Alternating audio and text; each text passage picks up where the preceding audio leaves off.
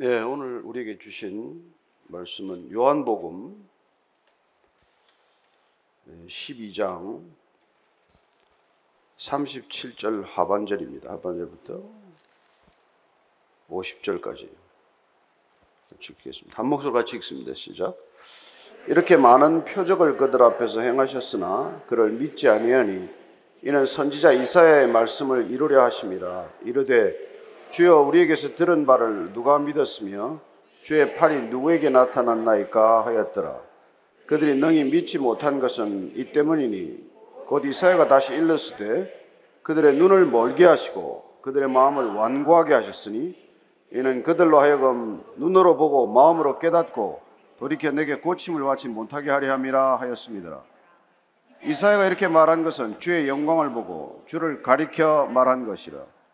그러나 관리 중에도 그를 믿는 자가 많되 바리새인들 때문에 드러나게 말하지 못하니 이는 출교를 당할까 두려워함이라. 그들은 사람의 영광을 하나님의 영광보다 더 사랑하였더라.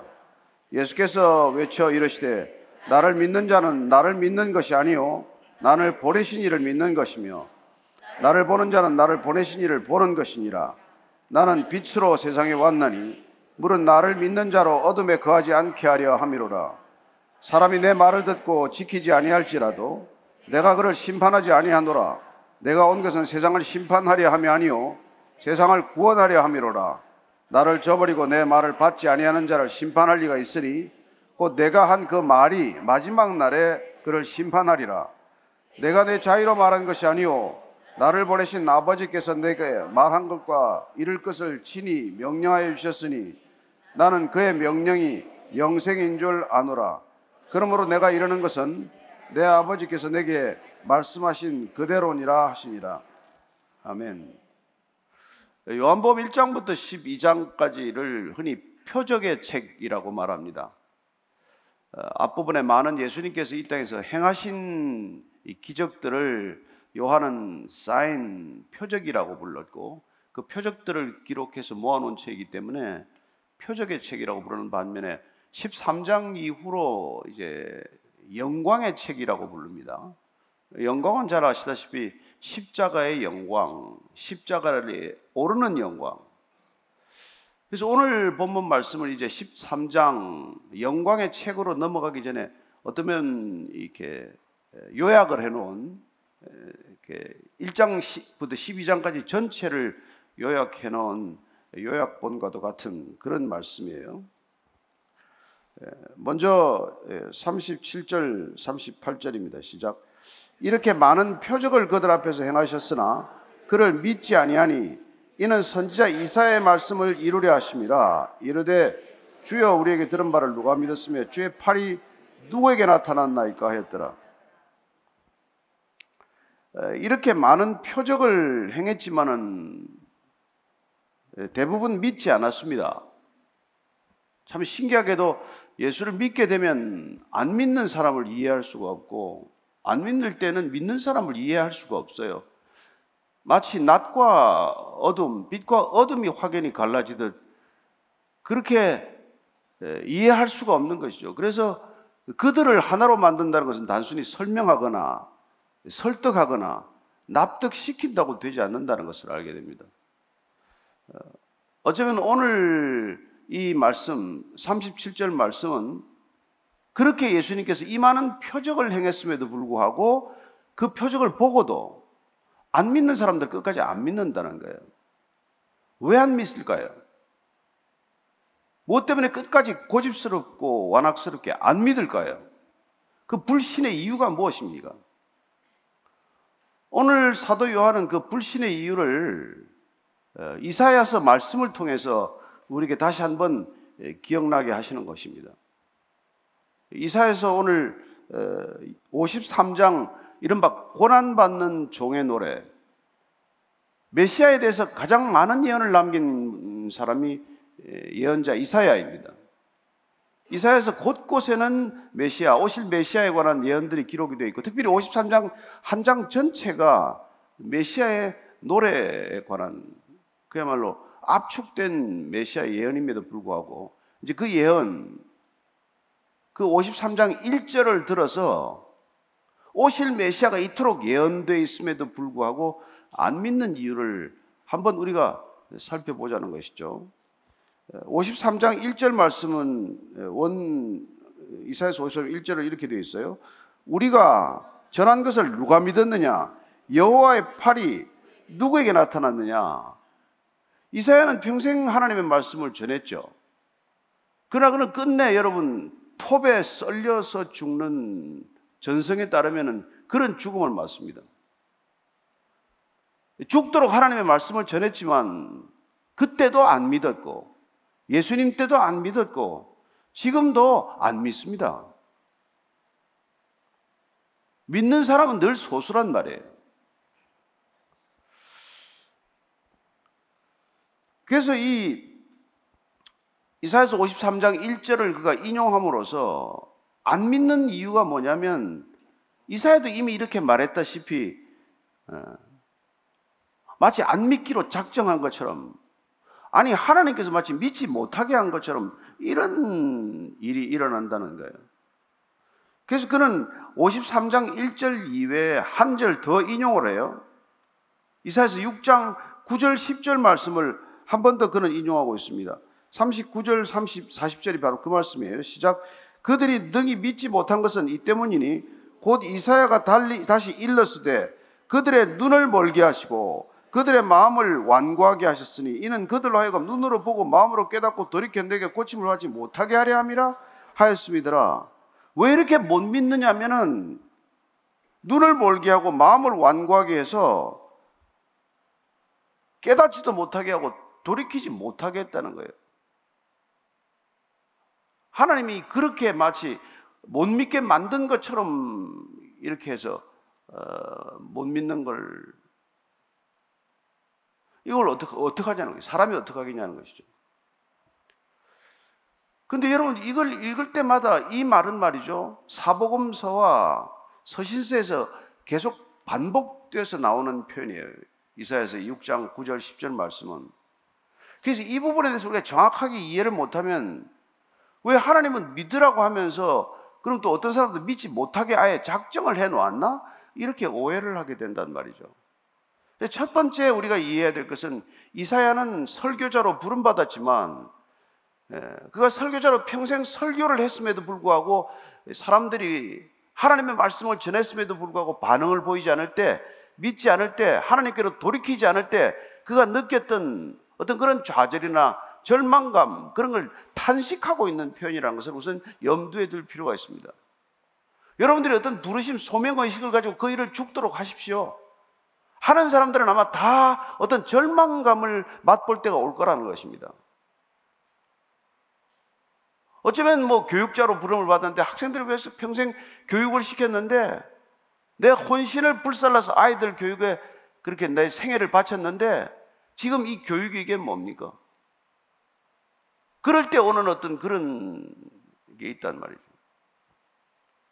뭐 저에게도 조심스럽지만 25년간 언론인으로 지내면서 수없이 밤을 새우고 무슨 사건만 터지면 집에 들어가지도 못하고 며칠씩 몇 주일씩 밤을 새는 그런 일을 해서 밴 뉴스를 그렇게 전했는데 세상이 좋아졌냐?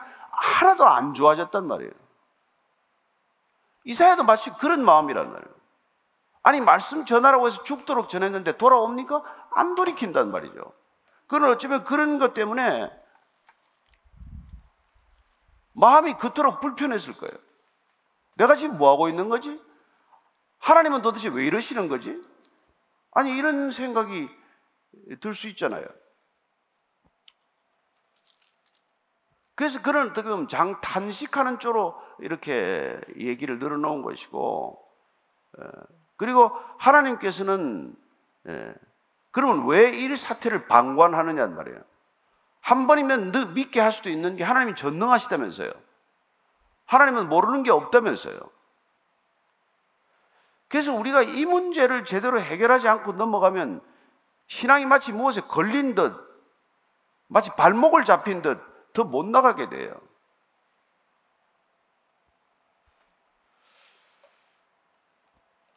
그래서 보면은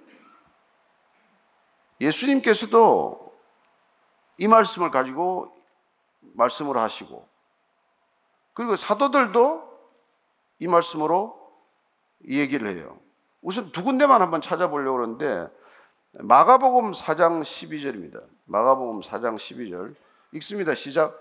이는 그들로 보기는 보아도 알지 못하며 듣기는 들어도 깨닫지 못하게 하여 돌이켜 죄 사함을 얻지 못하게 하려 함이라. 이것도 예수님께서 비유로 설명하시고 비유를 알아듣지 못하는 사람들을 향해서 하신 말씀이에요. 사도 바울은 어떨까요? 로마서 11장 8절 말씀 한번 가죠. 로마서 11장 8절 말씀. 자, 같이 읽습니다. 시작. 기록된 바 하나님이 오늘까지 그들에게 혼미한 심령과 보지 못할 눈과 듣지 못할 귀를 주셨다 함과 같으니라. 그러면 혼미한 심령을 주고 듣지 못할 눈과 귀를 줬다는 것은 아예 믿지 못할 사람을 정해 놓았다는 얘기입니까? 그렇게 자칫하면 들린단 말이에요. 그래서 우리가 예정론이라든지 이런 자칫 잘못 신학적인 논리에 빠지게 되면 믿을 사람 이미 정해져 있고 태초부터 작정돼 있고 안 믿을 사람 처음부터 정해져 있어서 예. 뭐라고 해도 안 믿을 사람은 안 믿고 뭐라고 해도 믿을 사람은 믿고 그런 생각을 하게 되는 것이죠. 하나님이 구원을 그렇게 생각 한다고 생각하세요? 아니 예수님께서 오셔서 악인과 선인에게 비를 고루 내리시고 햇빛을 고루 비춰 주시는데 누구는 믿기로 착정되고 누구는 믿지 않기로 그렇게 작정되어 있다는 것을 예정론으로 그렇게 정해놓으면은 이거 다 다 뭐 하는 일이에요 이거. 여러분들이 교회 나오나 안 나오나 믿을 사람 믿고 안 믿을 사람 안 믿을 텐데 그게 아니란 말이에요. 여러분 구원받지 못할 사람은 없습니다. 다 구원에 이르게 하는 게 하나님의 마음이에요. 그 때문에 예수님께서 오셨습니다. 그 누구든지 믿는 자마다 영생을 얻게 하려 하셨다라고 말씀하셨어요. 그분은 구원하러 오셨지 내가 심판하러 오지 않았다고 말씀하셨습니다. 요한복음 3장 17절 말씀입니다. 같이 한번 더 읽겠습니다. 시작. 하나님이 그 아들을 세상에 보내신 것은 세상을 심판하려 하심이 아니요 그로 말미암아 세상이 구원을 받게 하려 하심이라. 그는 구원을 받게 하려 오셨다는 거예요.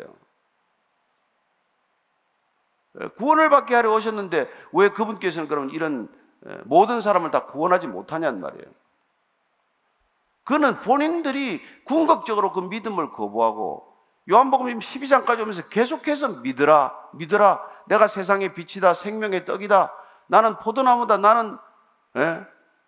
이렇게 얘기를 해도 안 믿는단 말이에요.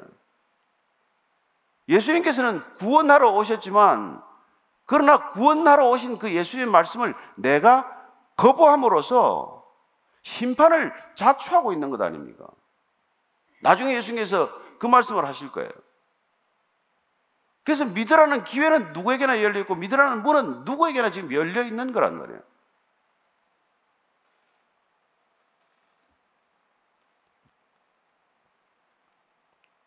그래서 이사야가 이렇게 탄식했던 그 탄식의 배경을 보면 이토록 내가 설교를 죽도록 했는데도 불구하고 안 믿는다면은 주님 나를 뭐하러 부르셨습니까? 나를 뭐하러 이렇게 밤낮 없이 설교를 하게 하셨습니까? 하는 이런 탄식을 했지만 우리가 여기서 놓쳐서는 안 될 포인트가 있단 말이에요. 이런 건 여러분들이 어떤 직업에 종사하든지 그런 좌절이나 낙심이나 실망감은 오게 마련이지만 우리가 적어도 믿음을 가졌다. 하나님을 믿는다고 할 때 전제를 놓쳐서는 안 되는 핵심 포인트가 있단 말이에요. 그건 뭐냐면 하나님은 전능하시다. 하나님은 이 사실을 다 알고 계신다. 하나님이 지금 무능해서 이런 일이 생긴 게 아니다. 하나님이 능력이 없어서 누구는 구원하고 누구는 구원 못하는 게 아니다. 여러분, 이게 우리의 믿음의 출발이어야 한단 말이에요. 누구나 다 구원할 수 있지만, 그래서 누구에게나 열려 있지만, 누구에게나 기회는 주어져 있지만, 궁극적으로 본인이 그 문을 열고 들어올 것인가? 문을 열어달라고 그렇게 노크를 하는데 문을 열어주고 나를 초대할 것인가? 그걸 우리에게 마지막 결정권을 준 거 아니에요. 그래서 예수님이 오셨다는 것은 구원자로 오셨지만은 그분이 구원하러 오신 구원자를 우리가 거부한다는 것은 그분을 심판자로 만들고 마는 것이죠. 그분을 구원자로 받아들일 것인가? 아니면 그분이 초대하는 말씀을 내가 거절함으로써 무시함으로써 나는 그 말씀에 의해서 내가 심판받을 것인가? 그게 다 모두에게 동일하게 주어져 있다는 것이죠. 그래서 지금 이사야는 그 당시 이렇게 말한 것을 지금 41절 한번 같이 읽습니다. 시작. 이사야가 이렇게 말한 것은 주의 영광을 보고 주를 가리켜 말한 것이라. 그가 탄식했지만 그러나 오실 메시아가 오게 되면은 그때는 상황이 달라지겠지. 네.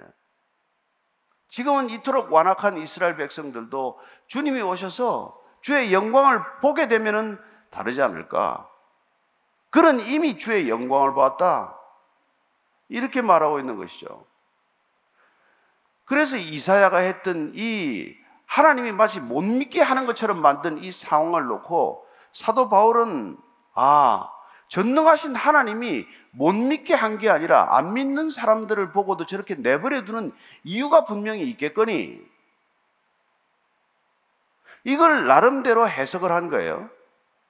사도 바울은 사도 바울은 우리가 요즘 아침에 사도행전을 보고 있는데 가는 데마다 박해를 당해요. 맞기도 하고 쫓겨나기도 하고 감옥에도 들어가고 특별히 유대인들이 안 믿습니다.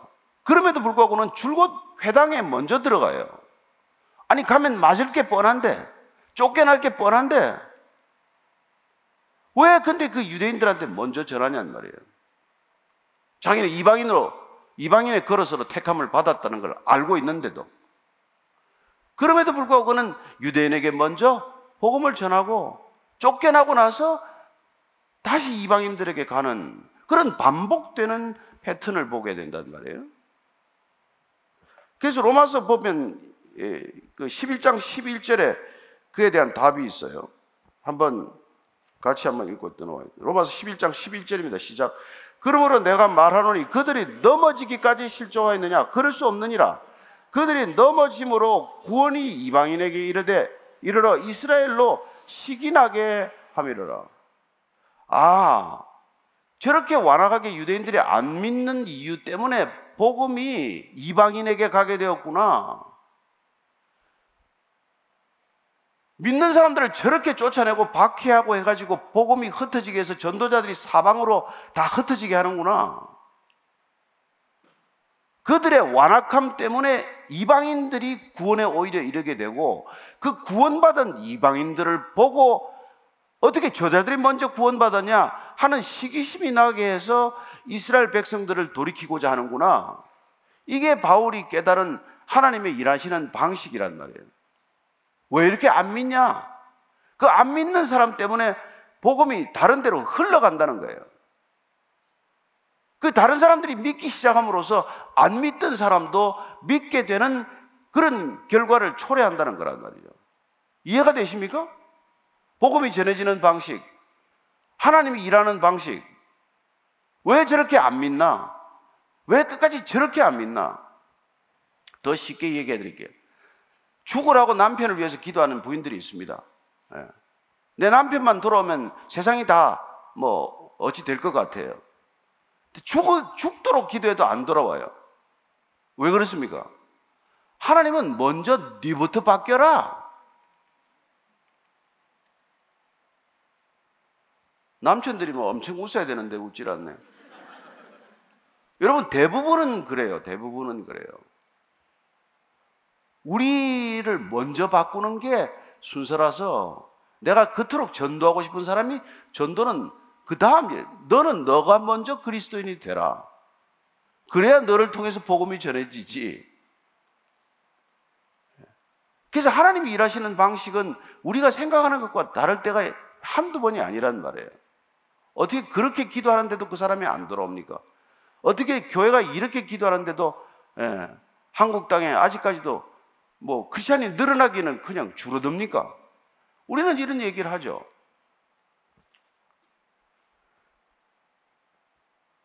그렇지만 이사야는 주의 영광을 그 당시에 보았기 때문에 끝까지 그는 순교의 길을 가게 됩니다. 말이 그렇지 그게 톱으로 썰려 죽는 게 보통 일입니까? 그러나 그가 오실 주의 영광을 보았기 때문에 그는 죽음을 두려워하지 않았고 기꺼이 그는 순교의 길을 가는 그런 선지자가 되었듯이 예.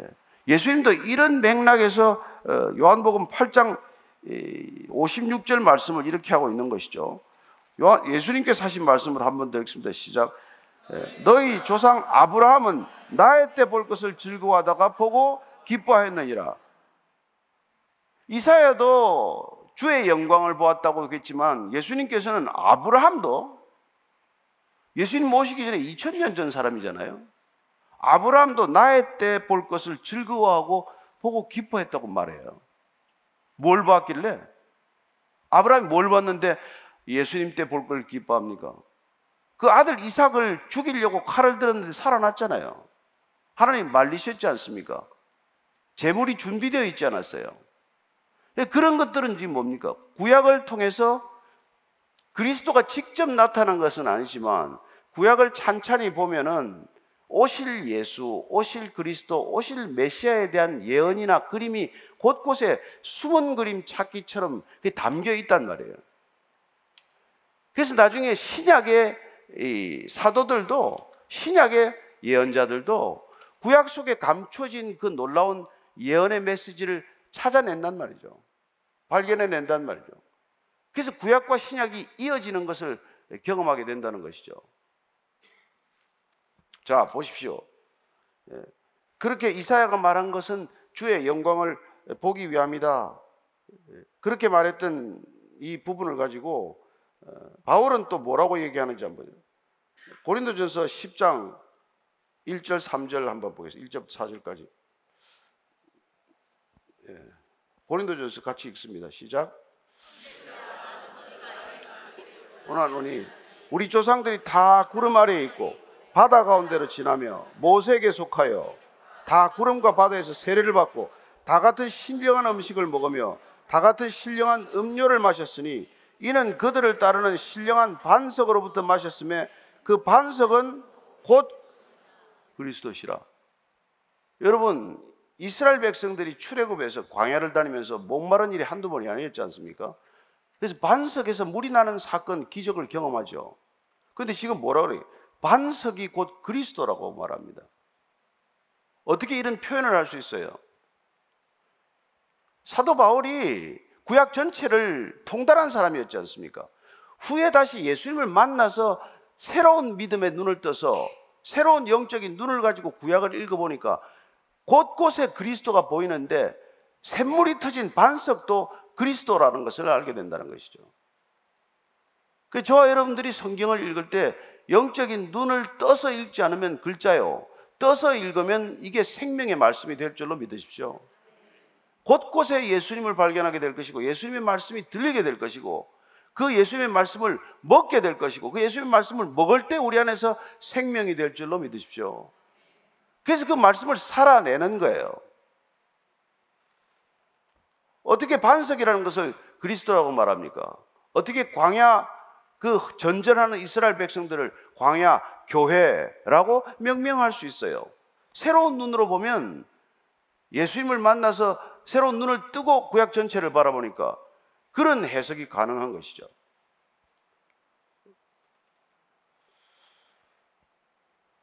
그래서 믿을 사람은 정말 예수님께서 말씀하시는 것을 그냥 온 마음을 열고 마치 무슨 뭐 에, 진공 소재기가 빨아들이듯이 말씀을 그렇게 빨아들이는 거예요. 예. 그리고 이 믿음이라는 것은 마치 여러분 그 뭐 시험 칠때 어, 뭐라는 오픈북 테스트라 그러나요? 그거하고 마찬가지예요. 여러분 시험관이 시험 치면서 야 이번에는 책을 열어서 보고 답안지를 작성해도 좋다. 얼마나 기쁜 소식이에요. 안 기쁩니까? 시험을 치는데 책 봐도 좋대요. 실제 그런 시험을 저도 쳐봤는데 책 보고 그냥 답을 써도 좋다는 거예요. 근데 누가 좀 머리 좋은 사람이 있어. 공부 잘하는 사람이 있어요. 그 말을 듣자 웃어서 속으로. 아유, 책 보고 쓰는 게 무슨 시험이야. 나는 내가 공부해서 시험 볼 거야. 그 본인이 열심히 공부를 했어요. 문제가 나왔어요. 근데 자기가 열심히 안 본 데서 나왔어요. 근데 옆에 보니까 다른 애들 다 책 보고 답을 써. 근데 속으로 또 비웃었어요. 저, 쟤들은 태도가 걸러먹었어. 어떻게 시험을 치는데 학생들이 책을 펴놓고 볼 수가 있지? 시험을 칠 수가 있지? 전 커닝이나 마찬가지지. 그래서 시험지를 제출했어요. 당연히 그럼 떨어졌죠. 고소해요? 여러분 성경이 오픈북 테스트란 말이에요. 여러분한테 답이 다 주어졌어요. 이 답을 보고 문제가 나올 겁니다. 이 답을 보고 여러분들이 삶을 살아내야 돼요. 네가 안 보고 뭐 여러분들이 철학 서적을 얼마나 봤건 인문학 서적을 얼마나 봤건 예? 여러분들이 전공 서적을 얼마나 봤건 그거 가지고 답할 수 없는 문제가 있단 말이에요. 예? 여러분들이 죄 용서를 받는 것, 여러분들이 하나님을 믿는 것, 여러분들이 영원의 시간에 옮겨지는 것, 죽음에서 생명으로 옮겨가는 것, 사후 세계로 들어가는 것 이런 것들은 여러분 거기서 답이 있는 게 아니란 말이에요. 여기 있는 답을 믿으라는 거예요. 여기 있는 답대로 시험을 치라는 거예요. 그런데 이게 이걸 우습게 본단 말이에요. 이걸 안 본단 말이에요. 자기 생각을 믿어. 자기 논리에 빠져. 자기 주장에 붙들려요.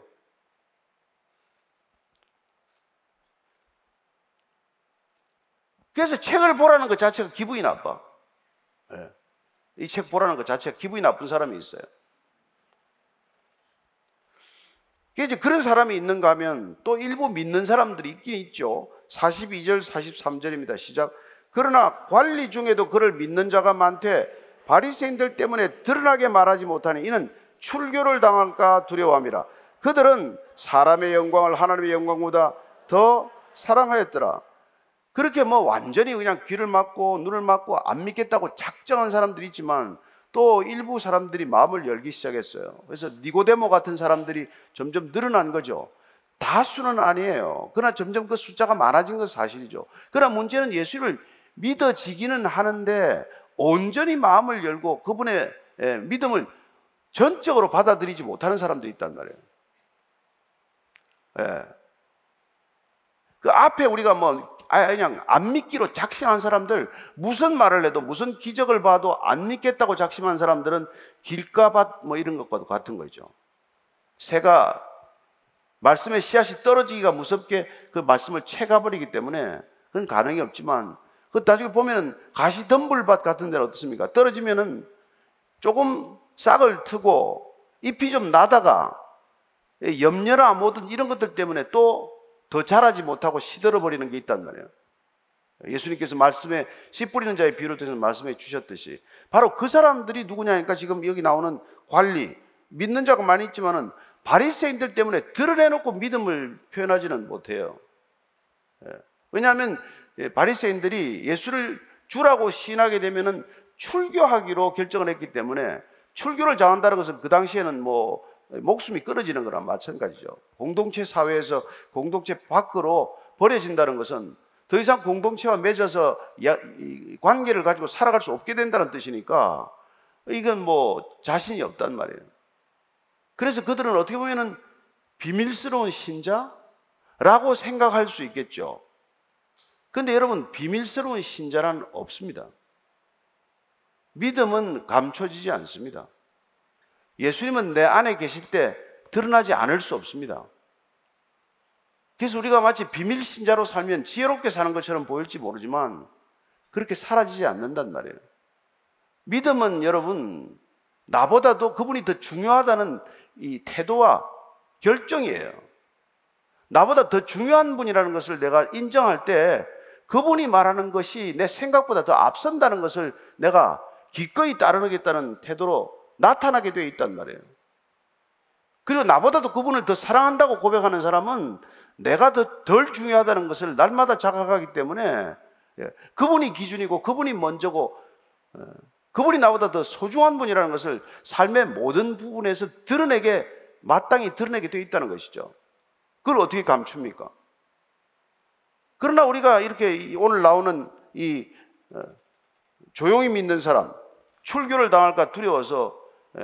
어떤 이해관계나 뭐, 뭐, 그 당시로 같으면 길드라는 조직이라든지 이런 데 쫓겨나는 게 두려워서 그것을 감추고 믿었다는 예, 그런 사람들이 있다고 하지만 그건 실제로 믿음이라고 보기 어려운 것이죠. 그 믿음이 언제까지 가겠어요? 근데 오늘 사도 요한은 그렇게 믿지 않는 게 단순히 예, 바리새인들이 뭐 위협하고 쫓겨나가는 것이 겁이 나고 그래서만 안 믿는 건 아니라는 거예요. 오늘 중요한 사실을 하나 적시하고 있습니다. 그건 뭐냐면 그 사람들은 하나님의 영광보다도 사람의 영광을 더 소중하게 여겼기 때문에 그렇다. 중요한 말이죠. 사람의 영광을 하나님의 영광보다도 더 소중하게 여겼다. 사람한테 인정받는 것이 하나님께 인정받는 것보다도 더 중요하다고 생각했기 때문에 그런 결정을 했다. 이렇게 얘기하고 있는 것이죠. 예. 왜 우리가 어, 이렇게 양다리 신앙, 세상과 교회 발을 양쪽에 걸쳐 놓고 때로는 안 믿는 것처럼 행동했다가 때로는 믿는 것처럼 행동하는 그런 이중적인 예, 잣대로 살아가는 사람은 왜 그렇다는 거예요? 여전히 내 영광이 중요하기 때문에 사람들한테 인정받는 게 중요하기 때문에 사람들한테 무시당하고는 못 살기 때문에 내 자존심이 무너지는 게 예수님을 포기하는 것보다도 더 어려운 일이기 때문에 뭐 그런 일이 생기는 것이죠. 그들은 사람의 영광을 자기 자신의 영광을 하나님의 영광보다도 더 중요하게 생각했다는 것이죠. 여러분 오늘날 이런 게 단순히 예, 뭐한 개인의 문제만도 아니에요. 어떻게 보면 오늘 이 시대 교회가 개교회주의에 빠지면 교회 이름이 자기가 다니는 교회가 예수님보다 더 중요할 때가 있어요. 내가 출석하는 교회가 너무 중요해서 하나님 나라보다도 더 중요하게 여기고 행동할 수가 있단 말이에요. 그래서 교회 안에서 싸우는 거죠. 아니면 교회끼리 분쟁을 일으키는 거죠. 예. 우리 교회가 너무 중요하기 때문에. 우리 교회가 뭐 100년이 넘은 교회인데, 우리 교회가 뭐, 어, 우리가 지금 집에 5대째 그리스도인 집안인데, 그래서 5대째 믿는 우리 집안의 신앙이 너무 중요해서 예수님과 상관이 없는 신앙이 되고 많은 그런 일들을 보지 않습니까? 저는 여러분들 오래 믿은 걸 나무라는 건 아닙니다. 예. 그러나 내 신앙이 내가 믿는 신앙의 전통이 그 예수님보다 더 중요할 수는 없잖아요. 예. 이 교회가 뭐 뭔데 이 교회가 뭔데 예수님이 안 계신 게 교회가 될 수 없고 예수님 머리가 아니면 교회가 될 수 없는데 예수님을 더 부정하면서도 이 교회를 더 중요하다고 주장하는 것은 그건 사람의 영광을 하나님의 영광보다도 더 크게 여겼기 때문이더라.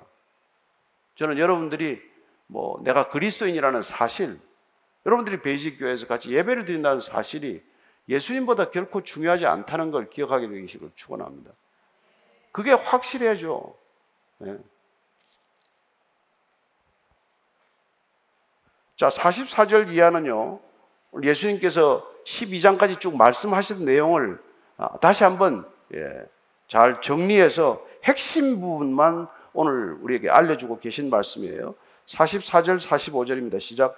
예수께서 외쳐 이르시되 나를 믿는 자는 나를 믿는 것이 아니요 나를 보내신 이를 믿는 것이며 나를 보는 자는 나를 보내신 이를 보는 것이니라.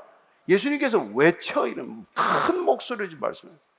예수님이 외치, 여기 요한복음에만 외쳤다는 말이 네 번 나오게 되는데 그게 다 예수님의 신성을 강조하다 못해서 목이 터져라고 부르짖는 그런 표현들이에요.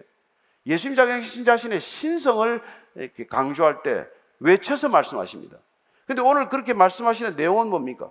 나를 믿는 건 단순히 나를 믿는 게 아니라 하나님을 믿는 것이다. 나를 본 자는 단순히 나를 본 게 아니라 하나님을 본 것이다. 이렇게 지금 말씀하고 있는 것이죠. 예수 믿는 건 뭐라고요? 하나님 믿는 것이다. 하나님 믿는 것은 예수를 통하지 않고서는 불가능하다. 구원을 위해서 다른 이름을 준 적이 없다. 예수 믿는 건 하나님 믿는 거다. 하나님 믿으라고 예수님 보내주셨다.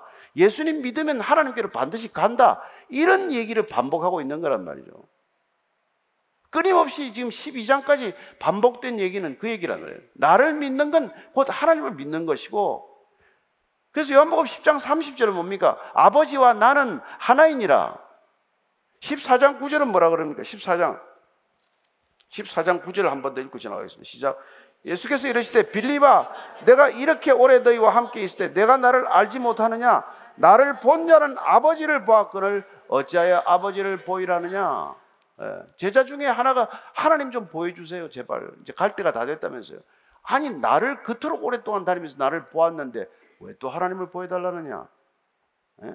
아버지와 나는 하나라고 말씀한 거예요 요한복음 시작할 때부터 그분께서는 그 말씀하셨죠. 1장 14절 한 번 더 읽습니다. 시작. 말씀이 육신이 되어 우리 가운데 거하심에 우리가 그의 영광을 보니 아버지의 독생자의 영광이요 은혜와 진리가 충만하더라. 그분을 보면 아버지의 영광을 보게 된다는 것입니다. 저는 여러분들이 예수님을 진정으로 믿게 되기를 바랍니다. 예. 그분은 믿음의 대상이지 단순한 탐구의 대상이 아니에요. 그분은 그냥 인간 스승과 같은 분이 아니란 말이에요. 그분이 우리를 친구 삼아준다고 해서 그분을 인간 예수로만 보아서는 안 된다는 것입니다. 그분은 하나님을 증거하러 오셨고 하나님을 보여주러 오셨다고 말씀하고 있지 않습니까? 나를 본 자는 아버지를 보았다. 나와 아버지는 하나다. 그런 말씀을 누가 할 수 있습니까? 정신이 나갔거나 제정신이거나 예, 둘 중에 하나죠. 그리고 그는 계속해서 빛으로 오셨다고 강조합니다. 빛의 개념은 요한 이 복음 전체를 관통하는 주제어나 마찬가지죠. 46절입니다. 시작. 나는 빛으로 세상에 왔나니 물은 나를 믿는 자로 어둠에 거하지 않게 하려 함이로라. 나는 세상의 빛이다. 그렇다면 왜 세상에 오셨습니까? 세상이 어둠이기 때문에. 그래서 그분은 빛을 증거하러 왔다? 아니, 그분이 빛이다. 그리고 그분이 빛으로 오셔서 우리에게 예수 믿는 자들을 뭐라고 부릅니까? 너는 세상의 빛이다. 라고 다시 말씀하는 것이죠. 저와 여러분들이 그분의 빛인 줄로 믿으세요. 그래야 세상이 어둠에 잠겨 있지 않도록 하기 위하여 짙은 어둠에 잠겨 있지 않도록 우리를 부르신 것이죠. 따라서 우리를 어디서부터 어디로 불러내셨습니까? 그 빛으로 오셔서 그분은 우리를 어둠에서 빛으로 나오라, 빛으로 걸어가라, 빛 가운데 거하라. 그런 표현을 반복해서 쓰시지 않습니까? 사도 베드로가 예, 그 말씀을 듣고 예, 그분도 빛 가운데로 걸어가는 것이 구원이, 구원의 핵심이구나. 구원이란 어둠 속에서 빛 가운데로 걸어가는 일이구나.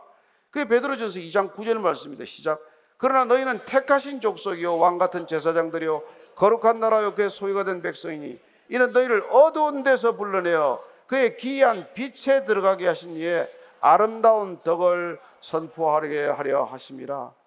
예. 어두운 데서 불러내어 우리를 어둠에서 불러내어 기이한 빛 가운데로 들어가는 것 그게 구원받은 자의 삶 아닙니까?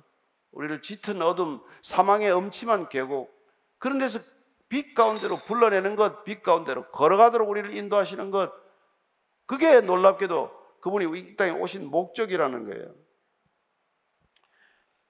사도 요한 나중에 요한 1세를 통해서도 그가 어, 예수님의 빛 되심을 이렇게 강조합니다. 1장 5절하고 어, 7절 읽습니다. 시작.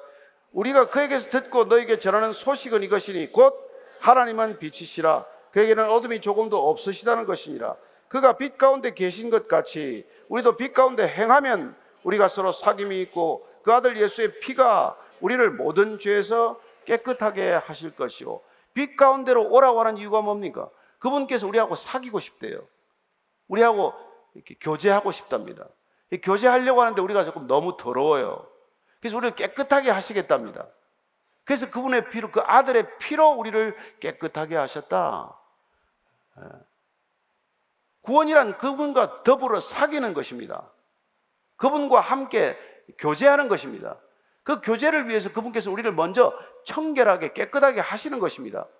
따라서 우리의 믿음은 그분이 우리를 깨끗하게 하실 수 있도록 우리가 마음을 열어드리는 것이고 그분이 우리를 깨끗게 하시기 위해서 그분의 피로 우리를 깨끗게 하셔서 우리 죄를 없애주신다는 거예요. 여러분, 어떤 종교에서는 한 번 죄를 지으면 영원히 없어지지 않습니다. 그런 걸 믿는 종교가 있는가 하면 우리는 우리가 아무리 많은 죄를 지었다고 하더라도 그분께 믿음을 고백하고 그분을 주라고 고백할 때는 그분의 피로 우리를 영원히 그 죄로부터 깨끗게 하실 것이라는 약속을 우리가 믿는 것입니다. 그 언약을 우리가 믿는 거예요. 얼마나 놀라운 선물입니까? 따라서 우리의 신앙은 선물로부터 비롯된 것이고 그분의 호의로부터 비롯된 것이고 그분의 놀라운 섭리로부터 비롯된 것입니다. 죄를 사하러 오신 분이 우리에게 심판하러 오셨다고 말하지 않습니다. 그분은 우리를 구원하러 오셨다고 말씀하고 계시지 않습니까? 그래서 우리가 그분을 따르기만 하면 그분께서 우리를 모든 죄로부터 사하시며 우리를 모든 불의에서 깨끗하게 하실 것이다. 이걸 믿으시기 바랍니다. 여러분들 더 이상 도덕적이 되려고 윤리적이 되려고 애를 쓰지 않아도 그분을 날마다 묵상하고 그분을 따라가면 그분께서 우리를 그분의 이름을 위하여 그분 당신 자신을 위하여 우리를 깨끗하게 하실 것입니다. 예수 믿는 게 그래도 이해가 안 되십니까? 여러분 노력으로 믿을 수 있습니까? 우리가 더 노력한다고 더 깨끗해집니까? 아니 그냥 예수님을 제대로 믿으십시오. 바르게 믿으십시오. 그냥 온전하게 믿으십시오. 예. 믿었다 안 믿었다 하지 말고 갈등하지 말고 이중 스파이로 뭐 살지 말고 근데 뭐 어떤 뭐, 뭐, 뭐 절에 가면 불교도처럼 뭐 하고 뭐 또 성당에 가면 또 성당대로 하고 뭐 여러분 그게 예수 한 분이라서 여러분 불만입니까? 왜 한 번만 주셔서 힘든 불만 그렇지 않잖아요. 태양이 하나라서 지금 힘듭니까? 그런 일 아니잖아요. 아내가 하나라서 불만입니까? 큰일 나는 거예요. 그러면 아내나 남편이 하나여도 불만이 없어야 됩니다. 태양이 하나라도 갈등이 없어야 됩니다. 구원이 한 길이어도 의심이 없어야 합니다. 왜 구원은 여러 가지 길이 있을 수 있지 한 길이라고 말하냐? 그렇게 헷갈리는데 속지 않게 되기를 바랍니다. 나머지 길은 우상의 길입니다. 나머지 길은 자기 숭배의 길입니다. 예. 끝까지 자기를 의존해서 자력 구원하겠다는 자력 구원의 패러다임입니다. 거기에 진리가 없습니다. 거기에 길이 없습니다. 거기에 구원이 없습니다. 여러분, 마음 단단히 결정하고 끝까지 이 길을 걸어가시게 되기를 축복합니다. 47절, 48절입니다. 시작. 사람이 내 말을 듣고 지키지 아니할지라도 내가 그를 심판하지 아니하노라. 내가 온 것은 세상을 심판하려 함이 아니라 세상을 구원하려 함이로라. 나를 저버리고 내 말을 받지 아니하는 자를 심판할 리가 있으니 곧 내가 한 그 말이 마지막 날에 그를 심판하리라. 내가 심판하지 않겠다 그 말씀 계속하죠? 내가 심판하러 온 게 아니라 구원하러 왔다 그 말씀 반복하죠? 그런데 나를 저버리고 내 말을 받지 않는 자. 이렇게 저버리다는 것은 좀 점잖게 번역한 거예요. 원래 뜻은 나를 뭐, 뭐 아주 그냥 없수 여기고 무시하고 하찮게 여기고 그런 태도를 말하는 거예요. 저버리고 이거는 점잖게 번역한 거고. 그렇게 나를 아주 그냥 없는 것처럼 요새 말로 개무시하듯이 그렇게 하면 안 된다는 거라는 거예요. 그렇게 하면 뭐 내 말이 곧 너를 심판하게 될 것이다. 그토록 구원하기 위해서 쏟아붓듯이 해주신 그 말씀을 다 우리가 박차버렸기 때문에 거절했기 때문에 그 말씀이 우리를 심판하게 된다고 말합니다. 이해가 되십니까? 네. 그분의 말씀을 우리가 받아들이지 않는 게 곧 심판을 자초하는 거라는 것이죠. 여러분 그래서 구원은 그래서 구원하러 오셨지만 그 구원을 우리가 거부함으로써 심판을 자초한다 이 얘기예요. 그죠? 49절 50절입니다. 시작.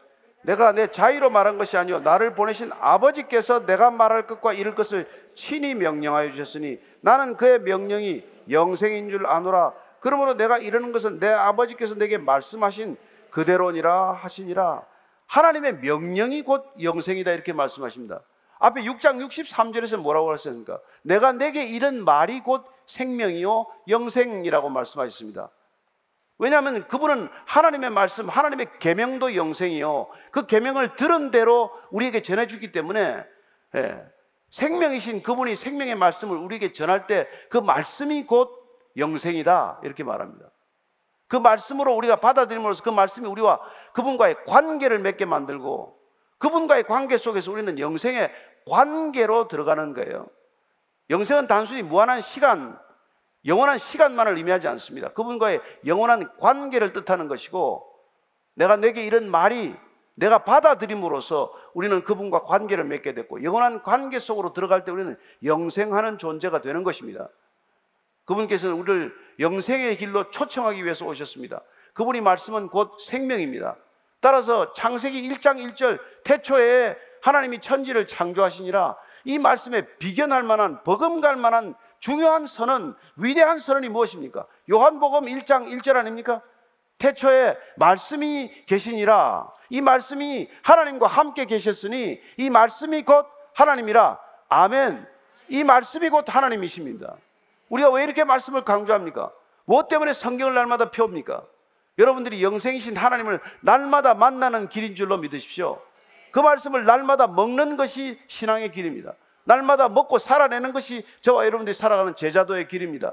끝까지 여러분들이 이 말씀 날마다 먹으시고 이 말씀으로 힘입어 살아가는 저와 여러분 되기를 축원합니다. 그럴 때 주님께서는 여러분들을 영생의 길로 초청하실 것입니다. 그분께서는 내 아버지 집에 거할 곳이 많다고 말씀하셨고 약속하셨고 우리를 그 아버지 집으로 초청하기 위해서 이토록 피눈물 나게 진짜 부러지듯 외쳐 말씀하십니다. 내가 빛이다. 내가 생명이다. 나는 부활이다. 나는 진리다. 나는 길이다. 물은 나를 따르는 자는 자기를 부인하고 날마다 나를 쫓을 것이니라. 우리가 부인되는 것은 주님의 생명이 올 때 저절로 부인될 줄로 믿습니다. 자기 부인을 위해서 자기 수양, 자기 비움의 길이 그렇게 내 노력으로 가는 길이 아니라 그분이 차오를 때 우리는 우리 안에 내 자신이 사라지는 흔적도 없는 것을 경험하게 될 것입니다. 한 주간도 여러분 주님의 말씀이 내 안에서 차고 흘러 넘치는 한 주가 되기를 바랍니다. 이 말씀을 먹으십시오. 먹어서 살이 되게 하십시오. 먹어서 능력이 되게 하십시오. 먹어서 향기가 되게 하십시오. 그래서 걸어가면은 저분은 예수 믿는 사람이구나. 누구나 알 수 있게 살아가는 게 우리 삶인 줄로 믿습니다. 오늘 기도할 때 하나님 들은 말씀 살아내게 하옵소서. 들은 만큼 믿을 줄로 믿습니다. 믿는 만큼 살아낼 줄로 믿습니다. 오늘 주신 말씀 한 주간의 양식이 되게 하시고 하루하루 먹는 말씀 우리 일생의 능력 되게 해 주옵소서. 한번 크게 같이 기도하겠습니다. 살아계신 하나님 아버지 오늘도 주께서 우리에게 말씀하셨습니다. 우리에게 이 말씀 부어 주셨습니다. 말씀을 폭포수처럼 부어 주셨습니다. 그 말씀 우리에게 왔을 때 그 말씀이 우리에게 능력이 되게 하실 줄로 믿습니다. 내가 믿는 만큼 살아낼 줄로 믿습니다. 주님, 주께서 우리에게 나를 따르라고 명령하셨을 때 이 말씀을 위해서 우리를 부르셨습니다. 내가 말씀을 내게 전하노니 너도 이 말씀을 땅 끝까지 전하라고 우리를 부르신 줄로 믿습니다. 하나님 들은 말씀 살아내는 것 이것이 전도의 길인 줄로 믿습니다. 우리가 들은 말씀을 가르치는 것 이것이 전도의 길인 줄로 믿습니다. 사랑하는 자녀들에게 말씀을 가르치게 하소서. 사랑하는 다음 세대에게 말씀이 전해지게 하옵소서. 온 교회의 말씀이 선포되고 온 강단마다 진리가 선포되고 온 교회마다 거룩한 하나님의 말씀이 선포될 때 살아계신 하나님의 능력, 생명, 영생이 교회에 차고 넘치게 하시고 이 어둠 짙은 어둠 가운데 있는 세상 가운데 흘러가게 해 주옵소서. 하나님 너희들이 이 땅에는 말씀을 듣지 못한 기갈이 있다고 하셨습니다. 너희들이 세상에서는 말씀을 듣지 못한 기갈, 이 기갈이 말씀이 아니고서는 해가 될 수 없다고 하셨사오니 이 땅이 여전히 양식이 없어 주림이 아니요 물이 없어 가람이 아니요 하나님의 말씀을 듣지 못한 기갈이라고 하셨사오니 하나님이 이 젊은 세대들에게 말씀이 양식으로 전해지게 하시고 양식이 말씀이 주 그들에게 생수로 전해지게 하여 주시옵소서. 하나님 온 가정이 말씀으로 살아나게 하시고 온 교회가 다시 한번 말씀으로 부흥하게 하시고 온 세상이 다시 한번 주의 말씀으로 생기를 얻게 해 주옵소서. 생기야 들어가라 생기야 불어라 말씀하신 그 말씀 놀랍게도 에스겔 선제를 통해 주신 그 말씀이 이 땅 이 시대에 우리 모두에게 응하는 말씀이 되게 하여 주시옵소서 주옵소서 살아계신 하나님 아버지 그 말씀이 살았고 영원하여 우리에게까지 온 줄로 믿습니다 그 말씀이 우리에게서 다시 한번 우리 안에서 생명이 되게 하시고 영생이 되게 하시고 생명의 활이와 능력이 되게 하셔서 한 주간의 삶을 살아가는데 부족함이 없다고 고백하는 인생들 되게 하여 주옵소서. 예수님 이름으로 기도합니다. 아멘.